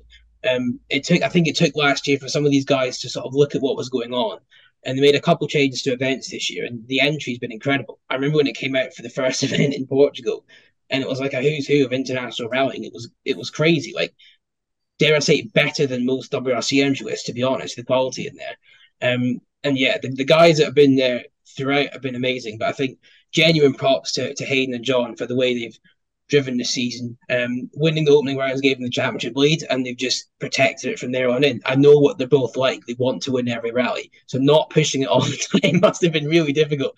But to go six rallies in a row with podium finishes was incredible. Obviously, it just had to be in a way that the one they clinched the championship one was the one where they had some drama, but it ended up being enough anyway with their closest rival Martin Sesks not quite high enough to to stop them getting the championship. But I think few would, would turn around and say they didn't deserve it. And it was great, a great story for the ERC to have the first non European champion in 70 year history of a championship. This that's a big deal. Um, so yeah, I think incredible season, incredible achievement for them. For sure, for sure. And uh, you know, as well as that, then too, like Barum at the weekend, like it was a bit of a school of face. Was I think were they in the first eleven places or something at the finish up? That's the usual story, isn't it? I think when you get to the Czech Republic, I think it's, it's almost like British cars used to be like this all the time. It was always Malcolm Wilson's cars in the M Sports were, were everywhere. Um, but the, as everybody knows, the Skoda is a great car. Um, and Mr. Devil to win it again, didn't Jan Kopecky with his, I think his 11th win on this rally, which is just crazy. I'm pretty sure that's maybe 10 of the last 11 years he's won it. And the one you didn't win it, he was driving his course car. So it's it's utter domination. Um, but Will, he doesn't seem to run away with it every year. He's always sort of matched, but never quite beaten. It's a very specific event. It takes a lot to succeed there. It's not just about being fast. It's very tricky, very broken tarmac. So it's one of those rallies actually I'd really, really love to go to one day just to experience. As Conor said, the the fans and the atmosphere, it looked um, incredible and some challenge. And then, in addition to that, with a few MI crews out there as well. So we don't know. Josh McErlean was having a great weekend. Um, what do you call it? He was sitting in run top 10, looking for a solid top 10 finish. And then just unfortunately on the last loop of stages on on the final day, they kind of had a mystery engine issue where the car was was cutting out on them on corners. Yeah, and and then uh, Aoife and Ronan was out there too in the Rally Four uh, Peugeot two eight as well. Yeah, and then we had Matt Kieran sitting with um, Max, Max Mhm. and again they were doing quite well, and then a couple of minor incidents, and then unfortunately failed to finish the the, the event. They had trouble on the I think the penultimate stage. Was able to catch up with Hayden Paddon, who literally was not too long off. I think he had one night's sleep, um, having arrived home and off, and uh, then I also caught up with Aoife Raftery and Ronan Comerford. Hayden, uh, 2023 European Rally Champion. Is that mission accomplished?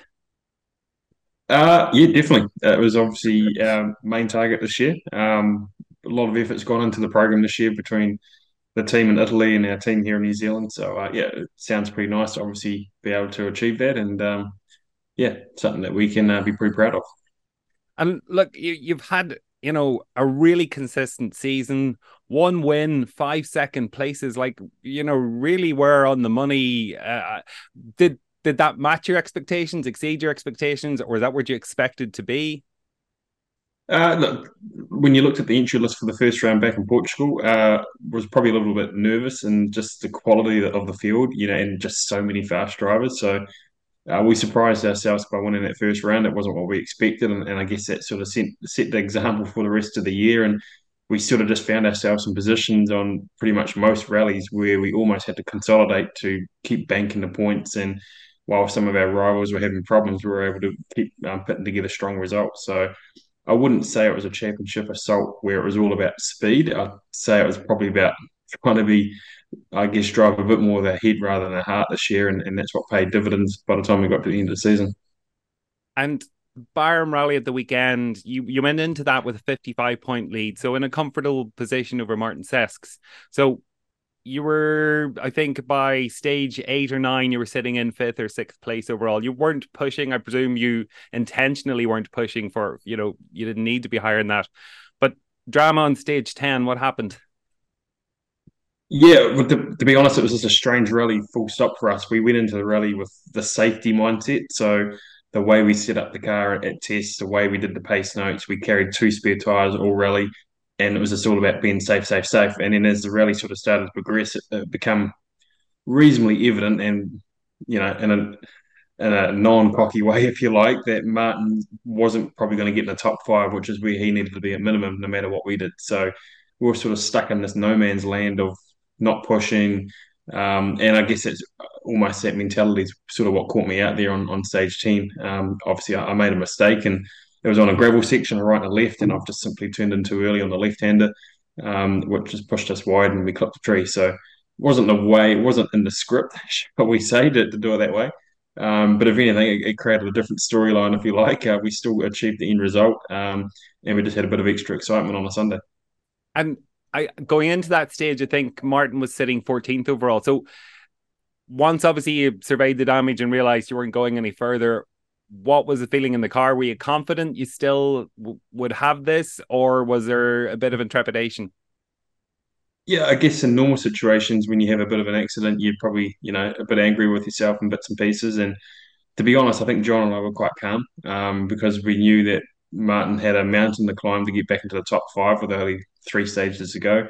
Um, and it wasn't like we were fighting for a win or a podium when we had the accident. We were fighting for fourth, fifth, sixth. There was a close battle there with, with a few of the locals. So, as I said, it was just a strange mental um, mindset to be in on, on that day. Um, so yeah, we had to play the waiting game. Obviously, um, okay, we got we got the car fixed so we can get out of there and at least make sure we drove the car to service and we could get it to the to the finished podium.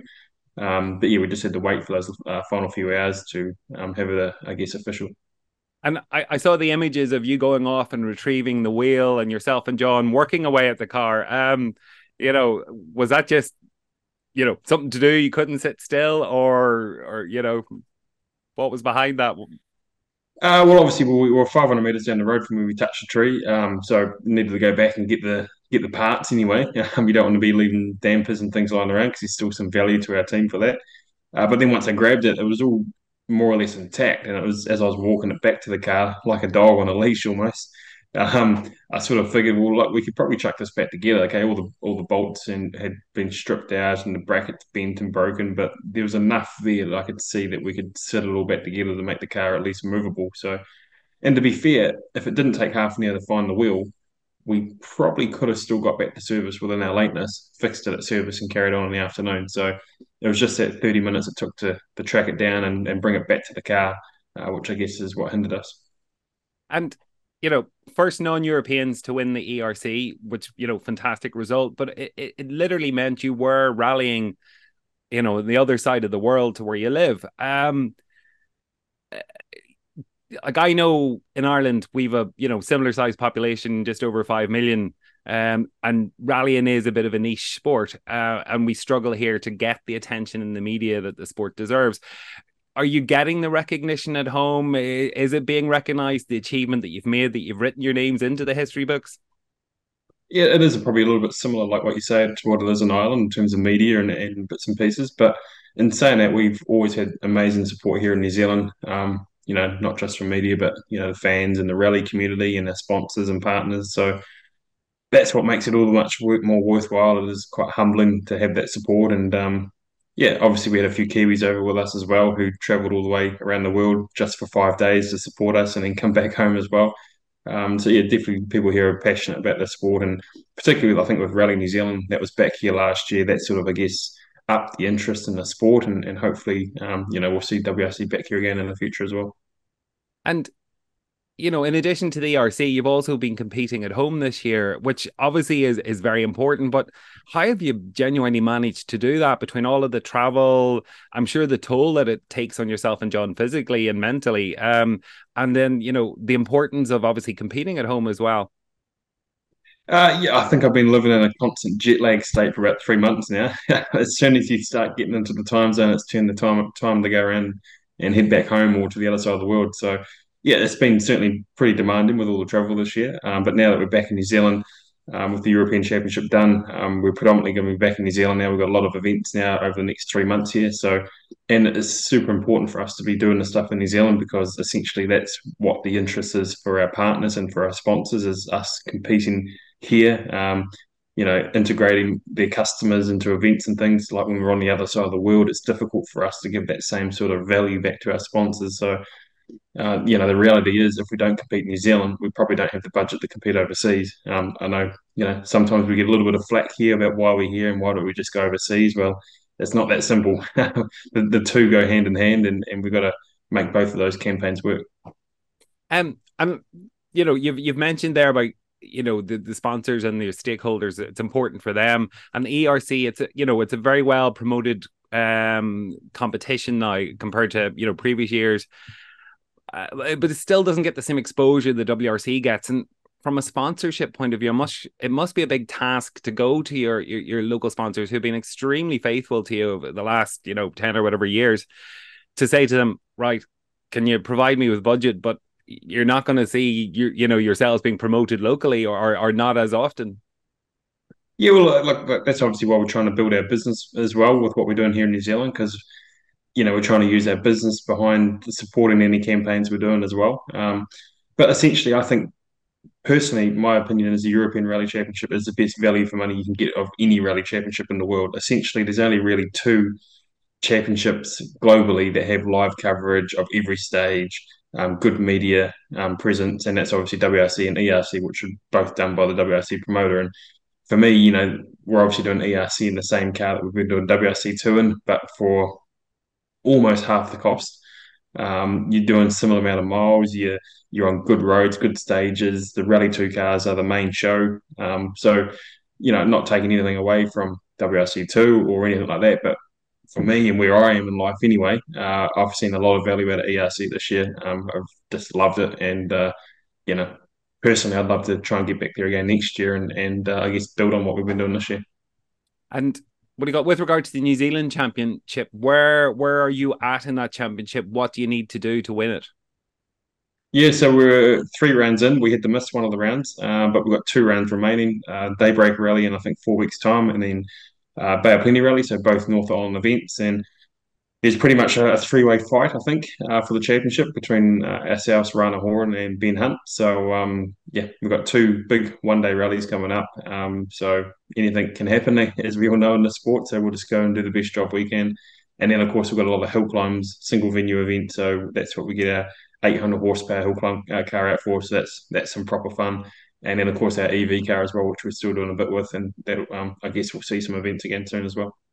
And you know, based based on on winning the ERC, is there is there more pressure on you then to to take the New Zealand Championship? Is there more of a spotlight or or more expectation? Uh, not at all. I think that expectation has always been there for many years now. So we know we've got a big target painted on our back, and and I must admit, like the, the level of New Zealand Championships going up and up every year. There's a lot of Rally Two R5 cars here now. Um, the level of the drivers is continuing to increase, and you know, at the end of the day, we've got to be respectful that here in New Zealand it is, it is a hobby for everyone, like probably like what it is for much of the Irish Championship. You know, all the guys here have got jobs. Um, you know, they, they don't get a lot of time in the seat. So um, I guess, you know, we always have a bit of an advantage when it comes to that. But, you know, for Daybreak, it's going to be good to have Shane Van Gisbergen back. Um, he's the ultimate professional. He's fast no matter what he drives. So we're expecting a pretty good uh, battle with him. Um, and yeah, obviously the rest of the New Zealand Championship as well. And look, you, you, mentioned there a couple of minutes ago about you know the plan next year, getting back to Europe. Has has the planning already started for that? Does it make it easier for you going back to your sponsors now? You know, with the, the championship in the bag, or or you know, is it a case of you know you've been there, you've done that, it's ticked off. Maybe from a sponsorship point of view, do they see the value in it again? Uh, uh, ultimately, I think when you're winning, things do get a little bit easier in terms of okay, it's never easy, but um, for sure, you know, we've, we've, got some good momentum at the moment. Um, you know, we want to carry that momentum forward into whatever program we can put together for next year. Um, yeah, it's probably early to say. Ultimately, the only way we can put together a European Championship is through support through Europe. Um, and uh, yeah, we've had some very good support from BRC, the Italian team that we've been running with this year. Um, you know, for us to put another program there, we, we need continued and increased support to put something together over there. And we're looking at options in New Zealand. You know, we look at options in Australia, America. Um, you know, nothing's off the table at this stage. We're obviously only in August, so we've got a bit of time on our side. Uh, but it'd be nice to try and get something, I guess, um, a bit more confirmed before the end of the year. And look, you know, you've been a huge, hugely loyal to Hyundai and I mean campaigning at Hyundai and, and are mainly supported by the what do you call distributor for Hyundai in New Zealand. But have you had any recognition from uh, you know the, the the the the manufacturer or the or the the World Rally team based on what you've done at the weekend? Uh, yeah, like Hyundai Motorsport have obviously been um, you know involved in a small way this year as well. We've been helping them out with development on the Rally Two car. Um, you know, it's obviously in our best intentions for a brand globally to help sell more cars, essentially, whether it be rally rally cars or road cars. So, yeah, it's a brand that I'm obviously um, incredibly loyal to, and I want to stay loyal to. And um, and you know we'd like to continue that partnership going forward. Hyundai New Zealand's obviously like part of our family, uh, but you know on a global level, you know we do need more support um, to I guess continue the progress of what we're doing and and to, to help the brand uh, around the world. And probably most importantly, from from our podcast perspective, how closer or how much closer are we to getting you competing in Ireland? well, it's mentioned all the time, and it is definitely on the bucket list. So uh, I think after doing Burren, actually, that's the first time I've done a bumpy tarmac um, rally. So that's probably a good warm up to come and do something in Ireland at some stage. Yeah, or vice versa. Maybe do the warm up with us before you um, go to the Czech yeah, Republic again. Yeah, it's a good idea. Yeah, good, good test rally. We'll put that on the agenda for next year. Uh, Aoife, Ronan, you're very welcome. Um, just back from a busy and very hot Barum rally, I understand. How did the weekend go for you, Aoife? Hi Conor, how's things? Thanks for having me on. Yeah, it was um it was a really good weekend. Quite tough. I think it's it's known as one of the trickiest rallies there is. So it was brilliant to be able to experience it and drive on those stages. But no, it was really fun and we had a we had a really enjoyable time. And Aoife, when you go to somewhere new like that, and you know it's quite technical, huge crowds because you know the Czechs are, are massive rally fans. Um, is it quite daunting to to you know go into that, or do you kind of shut all of that out? Yeah, it is. I suppose all, all going to all these events have been quite like the same. You know, you're heading into a big event. There's new challenges at each one, and trying to trying to kind of on the test, I suppose, try and get the feeling on the type of surface that that country is. But um, no, it, the fans there was there was that was definitely the biggest crowd at um at Barum Rally. The amount of spectators was just incredible. And and Ronan for yourself in a very technical rally, does that double your workload, treble your workload? You know, what's it like as a co-driver? Um, yes, Conor, thanks for having me on. Uh, um, yeah, for sure, it has been uh, a huge challenge for me um, and as for co-drivers overall. I know I was speaking to a couple of them over the weekend, and they did say this is one of the hardest ones to to conquer. Um, and obviously dealing with like the heat and the conditions that was there, um, it's quite new for Barum because they're actually not used to that heat. Um, used to wet rain, you know, and it's not always um as dry as what it was last weekend. So um yeah, it was to adapt to that for a start was a real was a real challenge, and um then to follow everything along with normal co-driving procedures, um it just made it that wee bit more challenging. But but it's good. Love a good challenge. And you know, as we're all aware, there's been quite a bit of a heat wave over Europe um this summer. So you guys did Rally Rome together and you you've done the the Barum. Like what's the heat been like? Like you know, what what temperatures you, are you looking at in the cars, Aoife? I know in Rome, anyways, we reached 42 degrees, and that was outside the car. So I'd say inside was a good, it was very hot. Um, no, it has been insane the heat, but as well, like yes, it is really tough and challenging, but just to keep hydrated and making sure you have the kind of the things there to help cool you down is important. But um, on the actual stage, I, I don't think you really notice the heat. It's only at the at the stage end or uh, maybe on the stage start, but to be fair, when you're actually driving on the stage, you just kind of forget about it. So the adrenaline kicks in, and and you know, yeah, yeah. you're thinking about everything else. So yeah, and, and Ronan, in, in the work that you guys have been doing in the MI Academy, has that helped at all with the preparation for the likes of these events, and you know that sort of that that area around you know your your own condition and physical condition? Yes, for sure, Conor. Um, you know the support that Motorsport Ireland and the Academy have been giving us over this past year, and reminding us all to hydrate and, and keep on top of everything um, really plays a part whenever you go out to the to the European events um, because there's so much more follow on and there's so much more to do. Um, and to keep to keep sharp you you have to be um, well prepared you know. Um, of course you will some things will slip and you know you will have to deal with it but you learn from the mistakes and you carry your knowledge and understanding forward and be ready to go so the next event you know yeah. And Aoife, drama on the opening stage? Yeah, there's always a bit of drama. Um, yeah, the opening stage, look, it was, um, you know, it was quite early. It's a nine kilometer spectator stage in the dark, so it is a good challenge and it's a really good stage. Um, and it was quite early in, on into it. We just kind of, I suppose, this mixture of cold tires and there was water coming into the corner, and we kind of turned in for it. Um, but the back broke away on us, and then just tried to correct it. It snapped away again, and um, yeah, like we we hit the curb and we lost a good bit of time over it. Um, but like it was still nice. Okay, we it was it wasn't great that it happened, but it was good that we were able to finish it and go again for the next for the following day when you have something like that at the very beginning, how, mentally, how do you kind of hit reset and not let it bother you and go again? Um, I think I've got a lot better at it. I think at the beginning you used to kind of, I suppose, just practice, and you know, the academy helps you train for that as well and resetting. Um, but I just kind of went into Saturday with, you know, I had a target for Saturday and I had a target for Sunday, so having those kind of just helped me kind of concentrate on what I needed to do and try and just forget it that happened and build, try and build back um, on my times. And Ronan, as a co-driver in, that scenario, do you have a role to play there, or is it case of no, like I'll stay quiet, I'll let Aoife sort this out in her own head, or are you there with the encouragement? You know, as a co-driver, what do you do? Yeah, well, in, in different situations, your reactions will will differ. But um, in that situation, um, I I just I didn't say nothing because I knew we would get the car started and we'd get going again.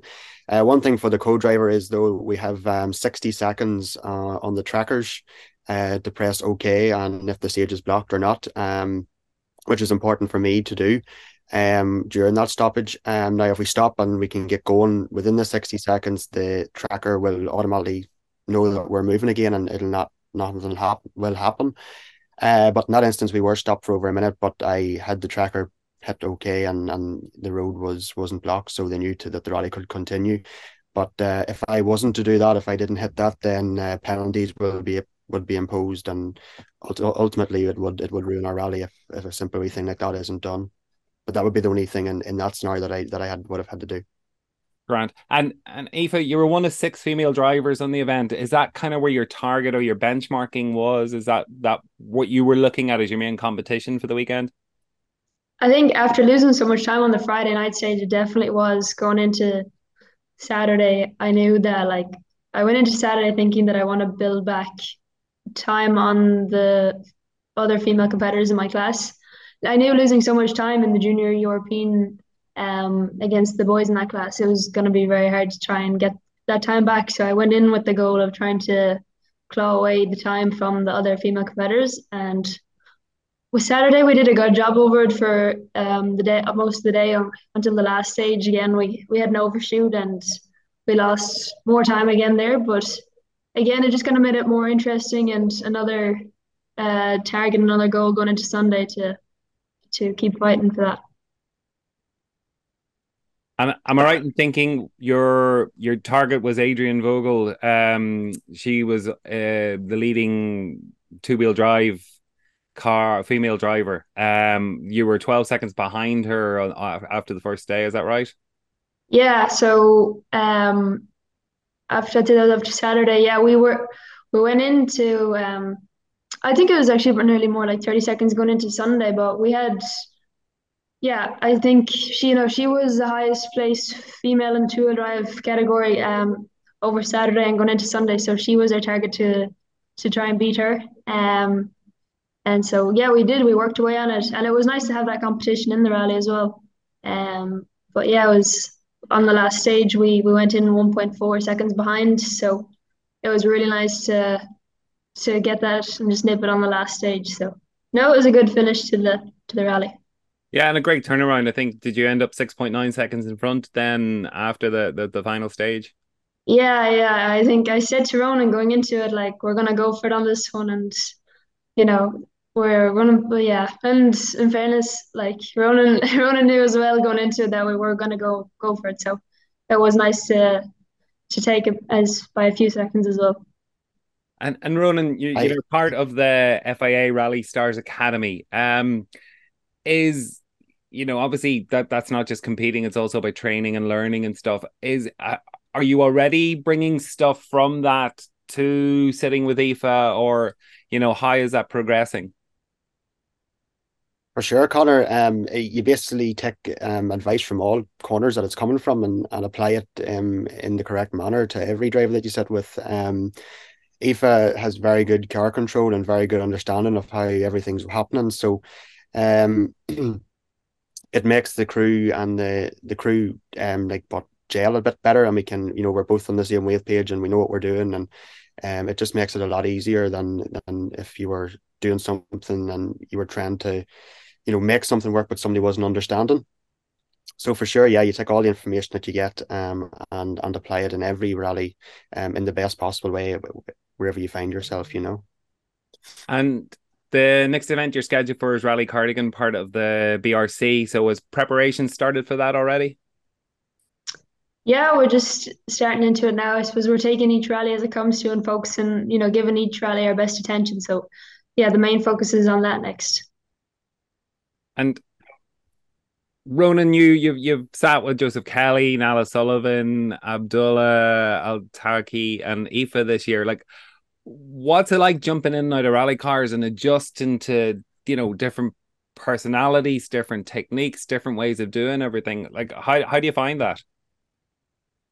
Um well i think the biggest thing for me is i've been used to six fastest with the previous three drivers and then Aoife obviously uses one fastest. So switching around um, the pace note with with Aoife and understanding her language and how she writes everything is becoming a lot more clear.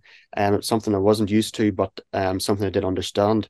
Um, so I'd say yeah, that would that would be the one of the biggest the problems, but not a problem. Sorry, it was it would be a biggest um you know thing you have to focus on um more so.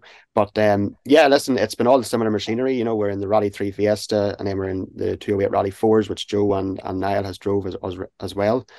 Um, so the the machinery isn't different. It's just adapting to the the driver and how they like things called and pace notes and how they write their pace notes and and different things. You know, we've um myself and Aoife we've done a, a bit of a, a day together and to, to learn each other a bit more and to learn how the pace notes should be wrote and what different meanings are. So it was previous to Barum, so that helped us a lot going into the Barum as well. And um, during the rally, it all became a lot more clear. So um, it, yeah, it, it's it's it's unbelievable how the wee how the slight wee things um can can sort of make it um you know that more challenging for you. But um, no, everything everything's pretty much similar. It's just it's just about how you adapt to it all.